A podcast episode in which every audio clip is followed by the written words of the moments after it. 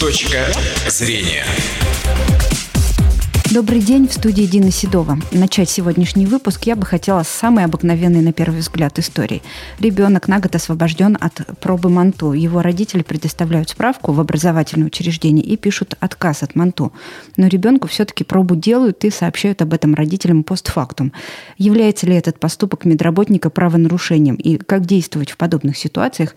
Об этом мы сегодня во Всемирный день защиты прав ребенка и Всероссийский день правовой помощи детям поговорим с детским правозащитником, координатором программ Ижевской общественной организации Центр социальных и образовательных инициатив Ольгой Пишковой. Здравствуйте, Ольга Вадимовна. Здравствуйте. Мы в прямом эфире и напомню номер студийного телефона 59 63 63. Пожалуйста, звоните, если у вас появятся вопросы. Итак, Ольга Вадимовна, ваши комментарии относительно описанной мною такой типичной да, ситуации. Является ли Здесь, это безусловно, нарушение. Нарушение, нарушение да? конечно. Есть, если у вас есть э, справка, в которой написано, что отсрочка прививки МАНТУ, и сделали раньше, более того, сделали без согласования с родителями, что само по себе плохо, потому что любое медицинское внедрение должно происходить только при согласовании с родителями. Даже если делают плановые какие-то прививки, родителям должны сообщать. Потому что у ребенка могут быть осложнения, он может плохо себя чувствовать, врач может не всегда заметить это, тем более в дошкольной образовательной организации или даже в медицинской организации. А родитель знает все, поэтому с родителем обязательно согласовывать все медицинские внедрения. Если же еще нарушили справку, выданную медицинским учреждением, то это нарушение, вообще говоря, закона, разных подзаконных актов достаточно серьезное. Куда обращаться? В прокуратуру. Прокуратуру. Здесь однозначно. Прокуратуру ни за какими разъяснениями, ни в какие другие надзорные органы. Прокуратуру. И прокуратура пусть расследует это дело. Угу. То есть это довольно серьезный вопрос. Конечно. Здесь могут быть последствия, которые вызовут какие-то опасные вообще вещи, опасные нарушения здоровья ребенка, это уже серьезно. Это не просто так делать или не делать прививку манту, как многие родители там не хотят делать, зная причины, между прочим. Но еще в причинах нужно разобраться. Тут более сложный вопрос. Здесь однозначно простой вопрос. Есть отсрочка медицинских прививок по показаниям соответствующим здоровью, внедрение вот такое вот вместо отсрочки может нанести опасность ребенку. И здесь еще и с родителями не поговорили. Да, не сегодня это проба МАНТУ, не очень-то это такой опасный для организма да, э, тест. Вот если, допустим, это какая-нибудь прививка АДС, которая требует специальной подготовки, да, и ее поставили, тоже знаю такие случаи, когда, не предупредив родителей, ставят вот такую вакцину. Вы знаете, я бы не стала сейчас говорить о том, о том, о чем должны говорить медики. Я не медик. Насколько опасна прививка АКДС или МАНТУ, здесь не следует говорить. А, у нас нет тут разговора. Здесь говорить нужно о том, что есть закон, который на самом деле предусматривает а, какие-то медицинские внедрения, какие-то справки, э, какие-то прививки населению. Есть родители, которые знают здоровье своего ребенка, которые по разным случаям обращаются к этому, к врачу. Да? Э, родитель должен это делать внимательно, он должен защищать право ребенка, в том числе на здоровье, в первую очередь, наверное, на здоровье. Здесь нарушено право ребенка и право родителя, когда преждевременно, невзирая на отсрочку, делают прививку ребенку. И это может быть связано с очень опасными для его здоровья осложнениями. Кроме того, игнорируют мнение родителя и его приоритетное право перед государством на воспитание ребенка и на информирование о всех внедрениях, которые касаются ребенка. Здесь совсем другой разговор. Их надо разделять. И как раз э, сегодня начинаются дни правовой культуры, а этот вопрос как раз имеет, наверное, отношение именно к проблеме правовой культуры, да? Конечно, конечно. Давайте мы расскажем про эти дни правовой культуры, которые проводит ваша организация. знаете, я прежде всего хочу поздравить наших слушателей со Всемирным днем ребенка. И сказать, что этот день был установлен в 1954 году, 20 ноября, как день, в который совершались очень важные для детей вещи. Да? Вот и впоследствии, и до этого были приняты разные декларации, а впоследствии в 1989 году, 20 ноября, Конвенция о правах ребенка, которая играет колоссальную роль для защиты прав детей. И не все родители об этом знают. И вот если говорить о правовой культуре, то правовая культура прежде всего начинается вообще для меня, я считаю, с прав ребенка, поэтому и поздравила слушателей с этим днем, Всемирным днем ребенка с точки зрения вот защиты его прав. А с другой стороны, правовая культура, конечно, начинается с культуры прав человека. А права ребенка – это есть не что иное, как права человека для несовершеннолетнего человеческого существа от 0 до 18 лет. И с этим на сегодняшний день очень туго, не только у родителей. Ну и у специалистов, которые работают э, в сфере образования, э, все, кто работают с детьми. Вы знаете, да, туго, потому что на самом деле права ребенка включают в себя не только свод прав человека для ребенка, которые записаны в Конвенции о правах ребенка, хотя там очень важно, там есть четыре принципа и есть 40 прав, которые непосредственно касаются обязанностей государства по отношению к каждому ребенку. Не только это, не только Конвенция о правах ребенка, но еще каким образом защитить ребенка, если его права нарушены. То есть куда пойти, в какую организацию, в какой институт. Это понимание того, какие институты защищают права ребенка. Более того, как восстановить нарушенные права ребенка. Потому что если нарушены права ребенка, это очень часто затрагивает его достоинство, его психику, потому что нарушение часто провоцируется насилием по отношению к ребенку. И это очень серьезно может сказаться на его дальнейшей жизни. Поэтому, конечно, правая культура на сегодняшний день – это очень важная вещь. И наша организация вот уже на протяжении 17 лет занимается правовым просвещением – с акцентом на правое просвещение в области прав человека и прав ребенка, потому что это основа культуры прав человека. И да, сегодня мы открываем Дни правовой культуры на территории библиотеки имени Некрасова. Что будет происходить в рамках этих Дней правовой культуры? Вы знаете, вот мы хотели прежде всего, чтобы люди поняли, что закон, российское законодательство, защищает права каждого из нас, а, некие, а не некие бездумные правила, которые просто так хороши, чтобы там нам хорошо ходилось по улицам. Это, конечно, так. Ну, я условно говорю по улицам, mm-hmm. или там мы учились, или там получали медицинские услуги. Но очень важно, чтобы закон не действовал против интересов и прав человека. И в данном случае мы говорим о правах ребенка – о правах конкретного каждого ребенка, и вы при, привели пример, когда вроде бы учреждение выполнило законодательство, да, ему нужно делать прививки, оно их сделало. Вроде бы оно и профилактику какую-то ребенку сделало, но оно нарушило права ребенка, потому что у него могут быть какие-то индивидуальные потребности или особые потребности, как мы говорим, в здоровье. Да? Кроме того, оно нарушило и законодательство, потому что есть.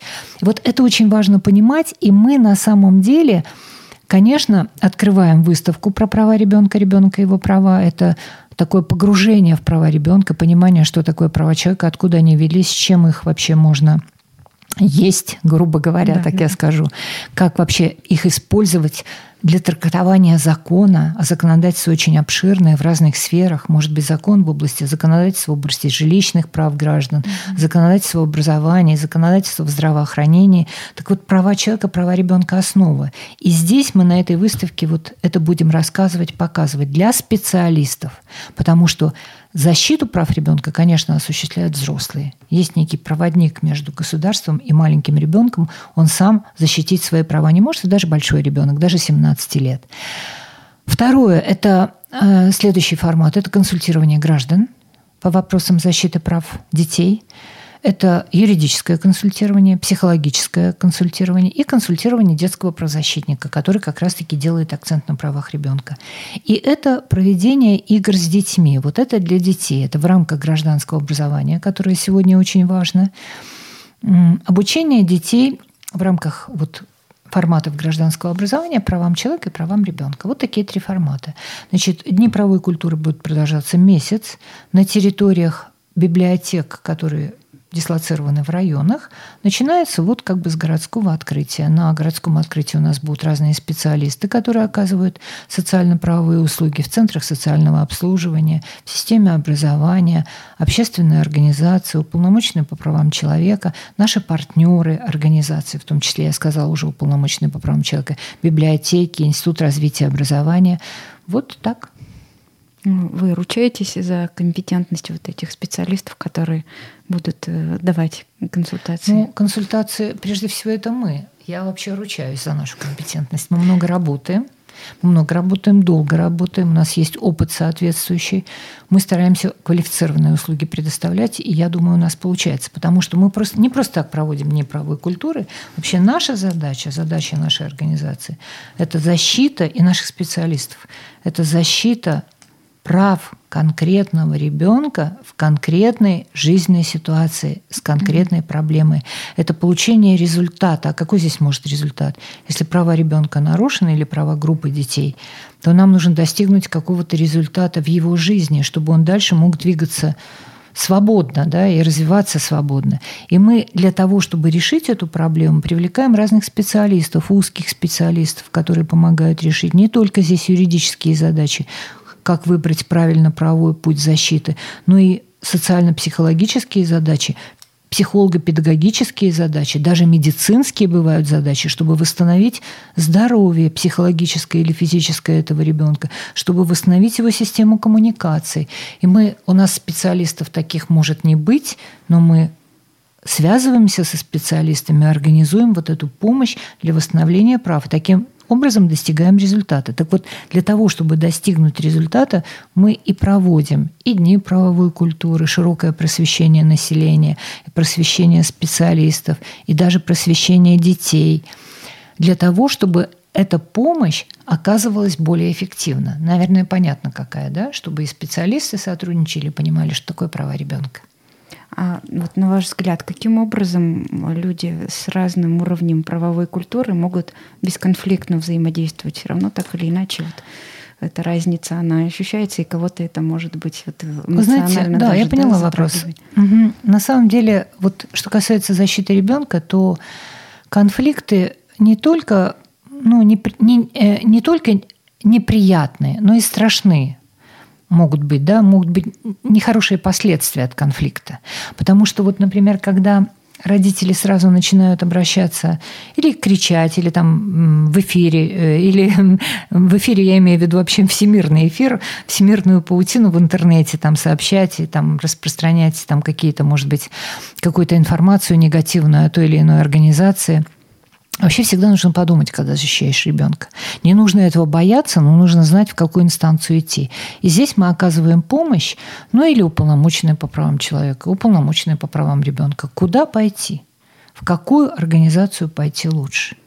Мы учим наших клиентов, что пойти э, нужно туда-то или туда-то в конкретном случае в разное место, да, но обязательно, если вы обращаетесь в государственное учреждение, то обязательно письменное, обязательно к администрации того учреждения, в котором нарушены права вашего ребенка, только в письменном виде, потому что вы тогда получите развернутый ответ. Заявление может быть совершенно разного характера. Заявление не должно быть сразу таким агрессивным, напористым, вот нарушили, поправьте. А помогите – бывает нужно. Помогите разобраться в этой ситуации. Все зависит от того, как вы обратитесь к обидчику. Потому что обидчик иногда начинает прятаться от вас только потому, что он сам не знает, как эту ситуацию разрешит. Нужно создать такую ситуацию помощи двум конфликтующим сторонам. И если умный родитель защищает права ребенка, то он, конечно, будет стараться не то, что совсем бесконфликтную ситуацию создавать, но создавать ситуацию продуктивного конфликта, да, когда это сыграет в пользу для его ребенка, когда это сыграет так, так, так доверительно, для перехода в доверительные отношения между двумя конфликтующими сторонами. И я здесь конкретная рекомендация. Нужно прежде всего сесть и подумать, куда обратиться, чтобы тебе оказали квалифицированную помощь в поиске правового пути, если вы чего-то не знаете да, найти соответствующего юриста, найти правозащитника, найти, в конце концов, сейчас много таких организаций в центрах социальной помощи, любого специалиста, который уже знаком с кругом проблемы, он посоветует вот обратиться к более там, э, квалифицированному специалисту для того, чтобы наметить этот путь правовой защиты. Мы в свое время, заканчиваю уже отвечать на этот вопрос, мы э, несколько лет, пять лет мы работали в республике и готовили вот таких вот людей, которые живут на территориях так называемых общественных детских правозащитников, которые могут оказать такую квалифицированную помощь, как диспетчеры в выборе либо специалиста, либо правового пути. У нас на сайте «Детская линия», у нас есть такой сайт нашей организации, есть раздел «Навигаторы», навигатор, э, навигатор, в котором эти специалисты перечислены. Можно обращаться к нам через сайт «Детская линия» в таких случаях, чтобы найти более бесконфликтный, непродуктивно конфликтный, не, не, не, э, продуктивно конфликтный путь. Угу. А ребенок сам может э, как-то в этом тоже участвовать, если он лучше взрослых знает свои права? Вы знаете, ребенок не может лучше такое? взрослых знать свои права. Вообще говоря, это отдельный тоже разговор, потому что я касаюсь, я, в общем-то, считаю, что защита прав ребенка – это вообще обязанность взрослых. И обучать детей правам ребенка, скорее правам человека, что мы все люди, у каждого у нас при рождении, с нашим, с фактом нашего рождения появляются права человека. Нужно детей, но делать это очень бережно, Потому что иногда это вызывает вот просто информирование детей о том, что у тебя есть такие-то права, ты имеешь право на жизнь. Он еще не очень понимает, что такое жизнь и смерть. Ты имеешь право на образование. Он еще не очень понимает, он, он имеет нижайшую правовую культуру, потому что он не знает даже, какие институты действуют вот в системе защиты прав человека или, mm-hmm. или прав человека и гражданина. И он э, начинает как бы переводить это на путь конфликта со своими родителями. Вот иногда, знаете, говорят, пусть вывесите все телефоны, чтобы ребенок мог позвонить в какой-то да, ситуации. Даже в дневники вклеивают э, такие телефоны. Да, вы знаете, нужно же еще ребенка учить, что это за телефон, рассказывать ему. Ведь ребенок по своей природе манипулятор. Он бы иначе не развивался, не рос, он бы не поддавался каким-то воспитательным навыкам, не приобретал бы их, если бы он не был манипулятором. И иногда разозленный в состоянии эмоций, он может как бы действовать против своего обидчика необдуманно. Этому нужно очень внимательно учить. К сожалению, у нас был такой период, да и сейчас взрослые, не понимая, что такое права ребенка, права человека, переводят вот это образование на детей. Ну, я закончу. Я хочу сказать, что это вообще удел взрослых. А если вопрос касается прививки, той же самой, ребенок может же потребовать, покажите мне согласие моих родителей. Давали ли они согласие Знаете, ставить вот прививку? Я поняла, чтобы как-то обезопасить себя, вы знаете, вот в таких случаях очень, помните, рекомендовали ввести везде видеокамеры поставить, да, там в детских садах, чтобы обезопасить как-то ребенка.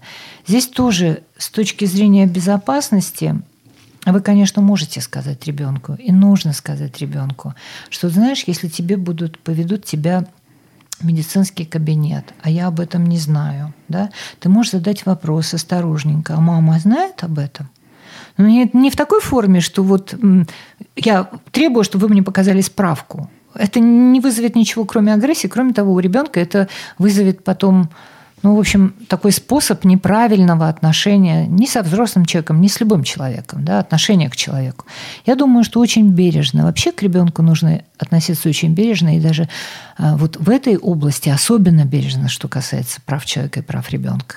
Не напрямую, а через книжки, через рассказы, через природу, через предметы разговаривать о человеческих отношениях. Ну что же, вот на, на этом мы и завершим наш сегодняшний выпуск программы «Точка зрения». Я напомню, что сегодня у нас в гостях была детский правозащитник, координатор программы Ижевской общественной организации «Центр социальных и образовательных инициатив» Ольга Пишкова. Выпуск провела Дина Седова. Всего вам доброго.